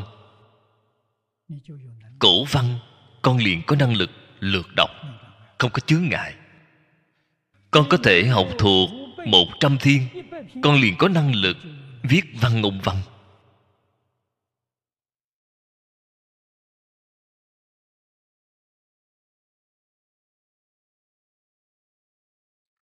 Tuổi tác này của tôi kém một chút. Lớn hơn tôi khoảng 5 tuổi trở lên. Văn ngôn văn học được rất tốt.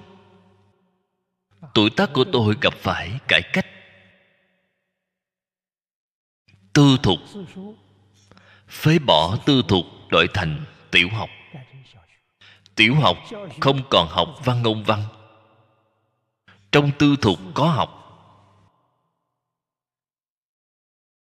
Cho nên lớn hơn tôi 5 tuổi trở lên, nền tảng của quốc học tốt hơn tôi quá nhiều. Chúng ta vốn dĩ vẫn là có thể học được 10 năm, gặp phải 8 năm kháng chiến trong 8 năm này, tư thục bị triệt để hủy bỏ. Chế độ gia đình của chúng ta cũng triệt để tiêu mất. Hai việc này là cội gốc khổ nạn của chúng ta gần 100 năm nay. Tại vì sao có khổ nạn này? Vì không có hai thứ này, không có nhà chế độ gia đình không còn. Gia đình không còn thì thế nào? Không nơi nương tựa. Đời sống của bạn không thể an định. Từ trước, mọi người, gia đình là mọi người có nương, có tựa. Bạn trọn đời. Tuyệt đối nương tựa chính là gia đình bạn. Đại gia đình. Bạn ở bên ngoài làm bất cứ việc gì, thất bại rồi ai giúp đỡ bạn? Nhà giúp đỡ bạn. Bạn tuổi tác lớn rồi, không thể làm việc. Ai chăm sóc bạn? Nhà chăm sóc bạn. Cho nên nhà gánh giác sứ mạng, nuôi già, dạy trẻ.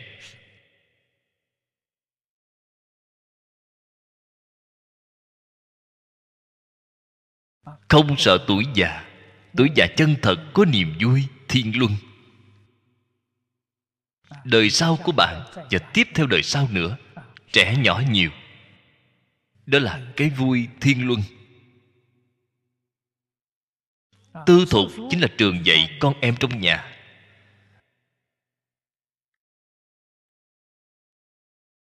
Trường học làm được tốt, còn có số thân thích bạn bè, hậu duệ của họ.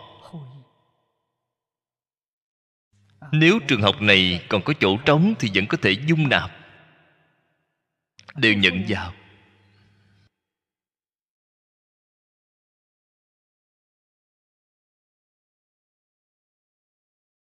Tiên sinh phạm trọng im tô châu, thì càng cười khôi hơn.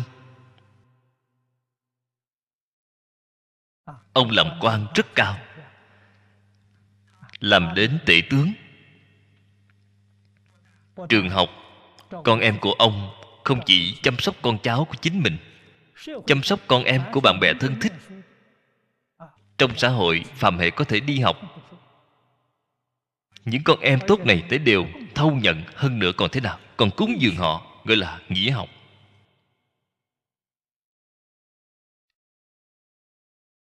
Cho nên, những nhà giàu có này, vì quốc gia bồi dưỡng nhân tài, công đức lớn tâm lượng lớn. Họ xem thấy đứa bé này không phải con nhà chính mình, mà là thế hệ sau của quốc gia. Thấy được sâu, thấy được xa, cho nên rất dùng tâm chăm sóc. Dạy bảo.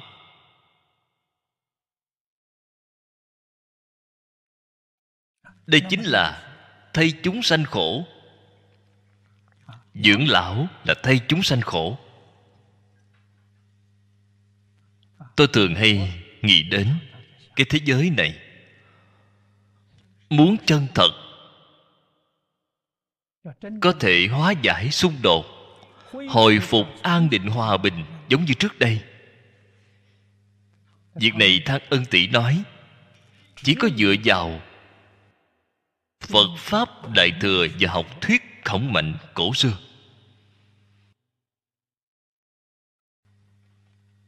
Lời nói này là thật, không phải là giả. Ông là cả đời nghiên cứu lịch sử, văn hóa thế giới. Nhà lịch sử, triết học.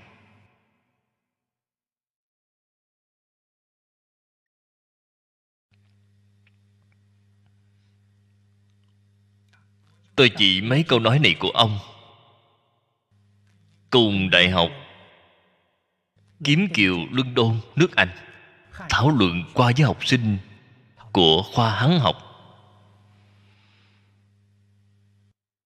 Lời của ông không phải giả. Thế nhưng, mấy ngàn năm qua, chúng ta được thịnh trị dài lâu.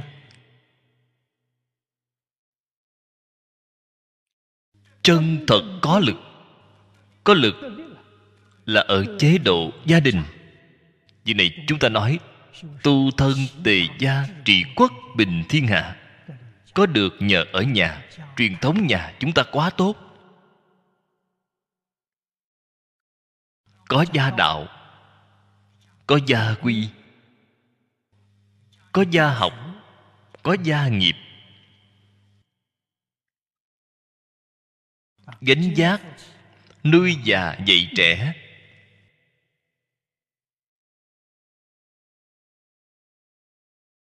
công năng giáo hóa sự nghiệp.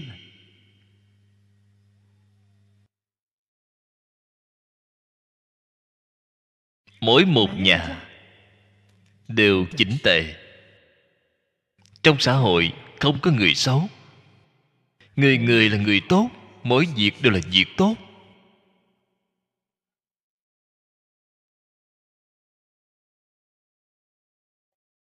Cho nên các ngành các nghề trong xã hội,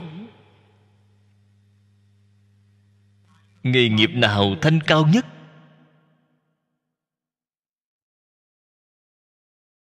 An lạc nhất? Đi học, làm quan.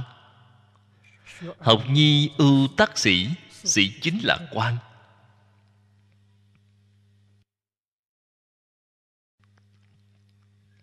Họ không có việc gì làm. Vì sao vậy? Không có án kiện. Trong xã hội đều là người tốt, không có người xấu. Một tháng, có ba đến năm cái án kiện là rất nhiều rồi. Bình thường không có việc, cho nên họ có thời gian đọc sách có thời gian để tiêu khiển từ nơi nghệ thuật. Thư pháp hội họa. Viết sách. Du sơn hoạn thủy. Có rất nhiều thời gian.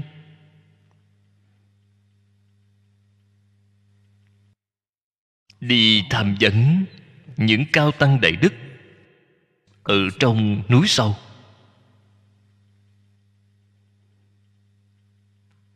Làm bạn với họ, thường hay qua lại. Bạn nói xem đời sống đó mỹ mãn cỡ nào. Nhiều hạnh phúc, nhiều an vui. Xã hội hiện tại không như vậy đài loan là một nơi nhỏ như vậy. Nếu so với đại lục chúng ta thì là một tỉnh lẻ rất nhỏ. Chiết giang là tỉnh nhỏ, đại Cái cũng lớn sắp gần gấp đôi so với đài loan.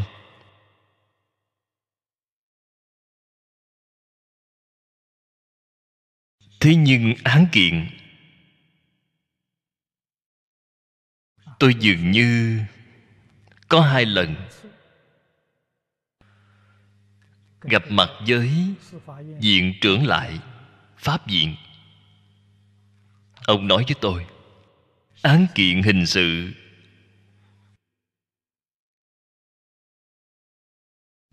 mỗi năm bình quân gấp gần ba trăm vụ án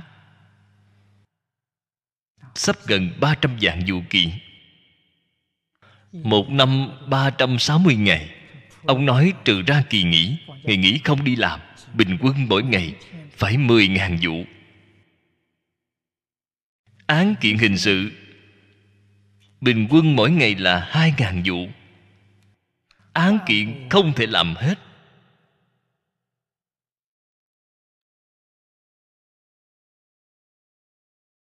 Ở vào xã hội xưa của chúng ta, mỗi tháng án kiện nhiều nhất.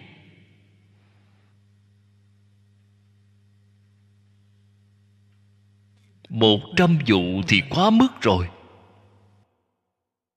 Ngày ngày vẫn có án kiện để làm gì thì còn gì đáng lo hơn? Một ngày hai ba vụ hiện tại một ngày mười ngàn vụ do nguyên nhân gì? Nhà không còn nên vấn đề nhiều. Người không nơi nương tựa. Thật đáng thương. Đặc biệt là lão niên ấu niên. Khi không có năng lực chăm sóc chính mình rất bi thảm rất đáng thương. Bạn nói xem nhà quan trọng dường nào. Tôi cảm thấy văn hóa năm ngàn năm của chúng ta có thành tựu huy hoàng sáng lạng đến như vậy. Nguyên nhân này là gì? Truyền thống nhà, truyền thống nhà quá tốt. Hiện tại, muốn hồi phục nhà như trước thì không thể nào. Thế nhưng, gia đạo, gia quy, gia học, gia nghiệp của chúng ta vậy nên đem nó kế thừa tiếp. Dùng cái gì để kế thừa? Tôi liền nghĩ đến xí nghiệp. Người ta thường nói nhà, xí nghiệp.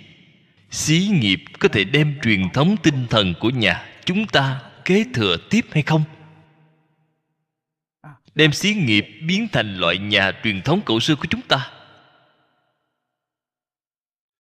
Văn hóa của chúng ta liền phục hưng văn hóa chúng ta chân thật có thể cải tạo thế giới. Có thể mang đến an định hòa bình. Dài lâu cho thế giới. Có thể vậy. Tôi ở đại lục, quen biết một hồ tiểu lâm, nhà xí nghiệp. Tôi liền khuyên ông.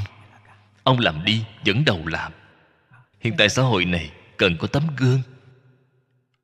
Tấm gương này làm được tốt rồi, mọi người có thể bắt chước làm theo. Nếu không làm ra một tấm gương, chỉ nói suông trên miệng, rất khó sanh ra hiệu quả.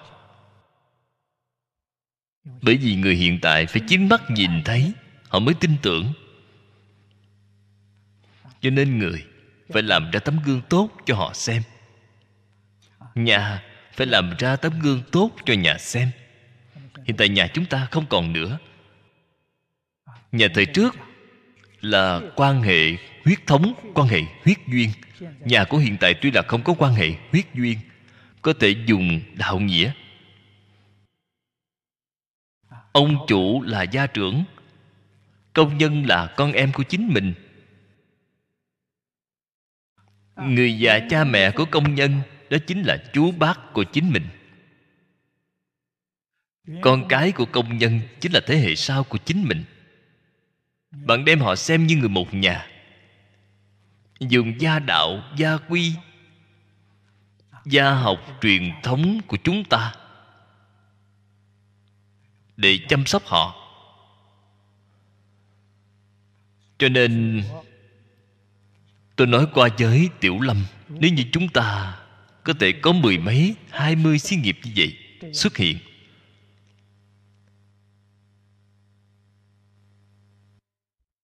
Tôi tin tưởng chúng ta trong năm, ba năm, trật tự xã hội liền có thể hồi phục như ngày xưa.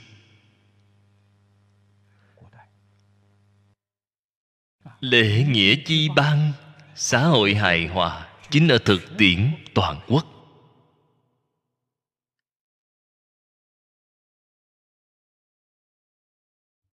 Người xưa nói, không có việc gì khó, chỉ sợ lòng không bền. Nếu như chúng ta có cái trí huệ này, có cái tầm nhìn này, phát tâm làm cái sự việc này, họ không chỉ cứu được chính mình, cứu được nhà của chính mình cứu được xã hội, cứu được dân tộc, cứu được quốc gia, cũng cứu giảng toàn thế giới. Bạn nghe đời này đến thế gian này không đến uổng phí. Bạn chân thật là cứu thế chủ.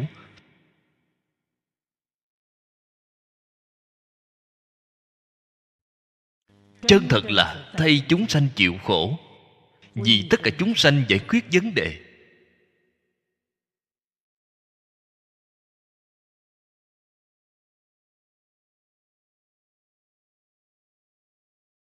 Bắt đầu làm từ chỗ nào?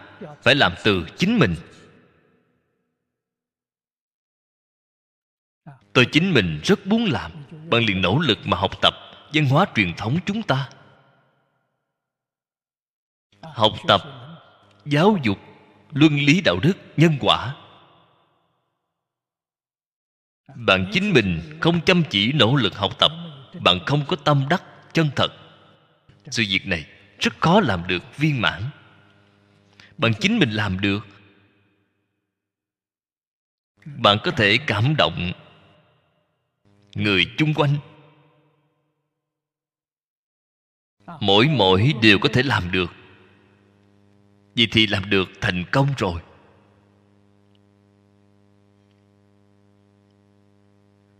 Ngày nay, ở trong xã hội này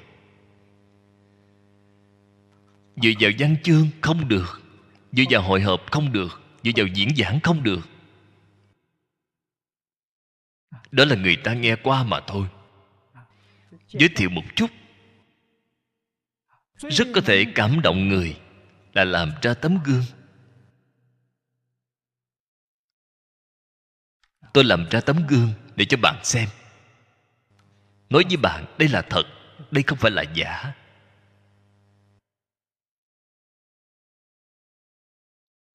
Phía sau vẫn còn một đoạn. Tạp tập luận vân ừ.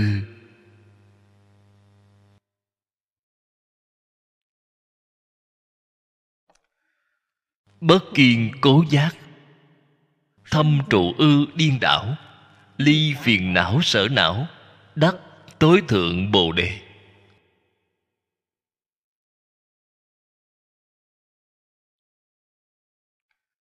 Dĩ thượng, minh tứ chủng hành, đức cánh. Đây là nói hết rồi, cái đoạn này nói hết rồi. Sau cùng dùng câu kệ này trên tạp tập luận. Cái gì là bất kiên? Không kiên cố. Hiện tượng là không kiên cố. Sát na sanh diệt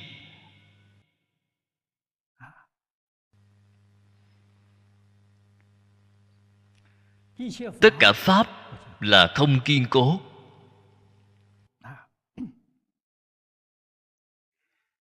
Cái gì là kiên giác? Cái kiên này là kiên cố.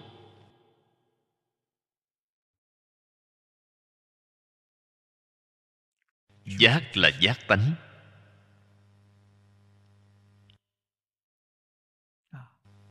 Pháp tướng không kiên cố. Giác ngộ kiên cố. Tự tánh giác.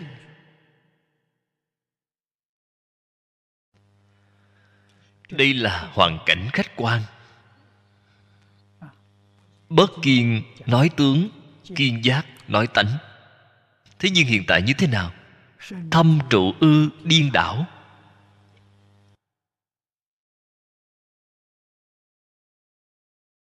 Chúng ta mê mất đi pháp tánh.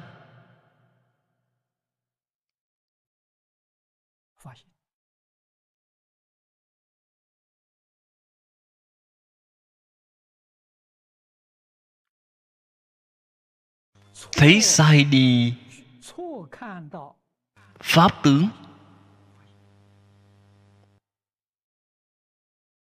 Chúng ta thấy sai đi, pháp tướng cho rằng những hiện tượng này là chân thật. Không biết được hiện tượng là sát na sinh diệt. Với tướng thể dụng của tự tánh không hề biết chút gì. Đây gọi là thâm trụ ư điên đảo, là chúng sanh sáu cõi.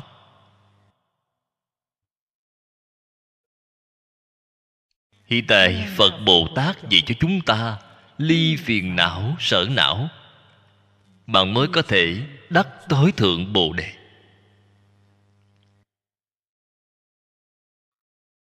Ly phiền não. Bạn thấy sở não. Đây là hai sự việc. Ly phiền não, ly sở não sở não là cái gì? Hoàn cảnh bên ngoài. Phiền não ngày nay chúng ta gọi là trong tâm. Trong tâm của bạn là cái gì? Tự tư, tự lợi, tham sân si mạng đây là phiền não. Bên ngoài sở não là năm dục sáu trần. Phải quấy nhân ngã là bên ngoài. Nội ngoại đều phải ly.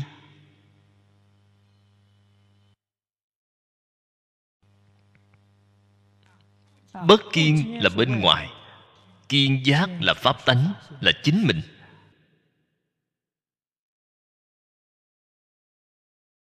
Bạn chân thật có thể làm như vậy.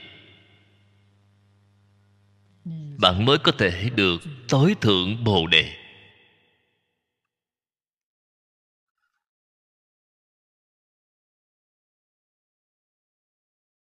Hay nói cách khác tối thượng bồ đề, vô sở đắc chứng minh liễu. Vô sở đắc, bạn đắc là cái gì? Bạn đắc là tự tánh, minh tâm kiến tánh. Tối thượng bồ đề chính là vô thượng, chánh đẳng chánh giác.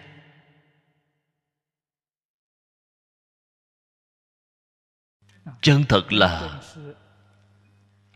vọng tận hoàn nguyên trong bộ luận điển này. Hoàn nguyên chính là đắc tối thượng bồ đề. Phải ly phiền não sở não.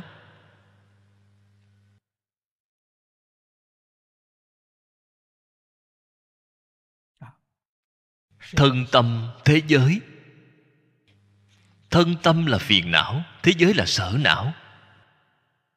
Bạn phải xả được sạch sẽ, thanh tịnh.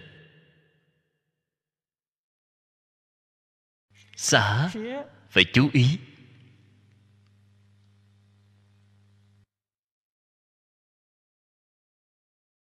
Là xả tâm, không phải xả sự.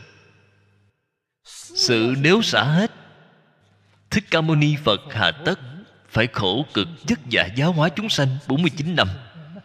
Ngày ngày giảng kinh nói Pháp cho người nghe. Không phải sự sao?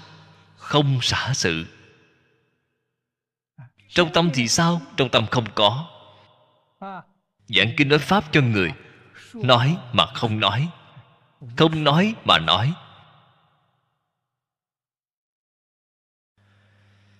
Vậy thì đúng rồi.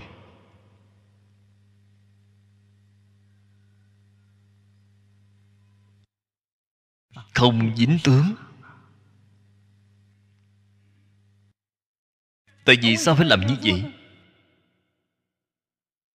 Vì giúp đỡ tất cả chúng sanh phá mê khai ngộ.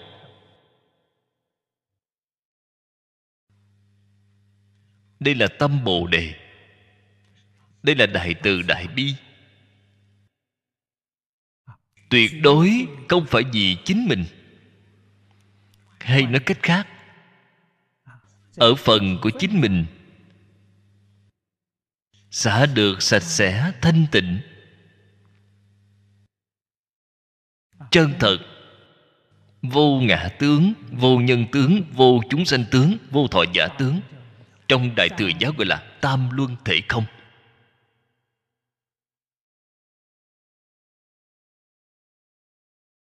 Không luận một sự việc nào phật bồ tát thị hiện làm được tròn đầy viên mãn.